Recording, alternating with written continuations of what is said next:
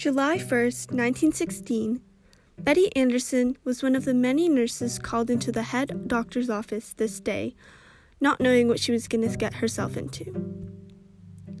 Why July 1st? It was the day of the Battle of Somme started. Canada had already sent their troops to support the British and the French in the battle against the Germans. Little did they know they would need more nurses on the front lines to treat the wounded soldiers. If it was not already obvious from the date, they were in the middle of World War I. Betty was only 19 at the time and had been working as a nurse since the beginning of the war, which was 1914, when she was only 17 years old. She was practically forced to work, for she was the only woman left in her family able to work. But instead of choosing an easier, maybe safer job, she chose to become a nurse.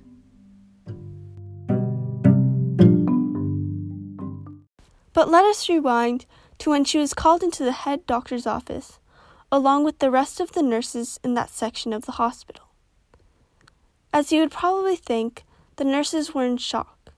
They all knew this would happen someday, but they never thought this was the day that they would be deported to the battlefield of Somme. That night, they set off to Somme, France, clueless as to what they were about to witness. As soon as they arrived, they were exposed to the sickening atmosphere of the trenches. The diseases, the rats, the dead bodies had now become a daily occurrence in the nurses' lives. Living in fear, Betty was quickly able to make friends with her co-workers to distract her from the horrors. Although living under a man's rule was hard for her to do, she kept silent to not cause more trouble, as she had always done back home. Betty's life was an example of what women nurses had to go through in that time period. Living in a patriarchy, being exposed to many deadly diseases, and constantly seeing the suffering of these men, knowing they could do nothing more than let them die in many cases was the reality all nurses had to live through.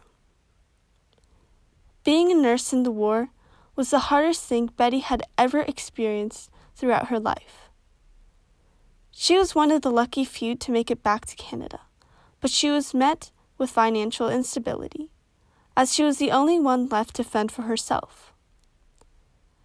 Finally, after years of working, she was finally able to create a stable future for her family and herself. Thank you for listening to my podcast. Stay tuned for more episodes.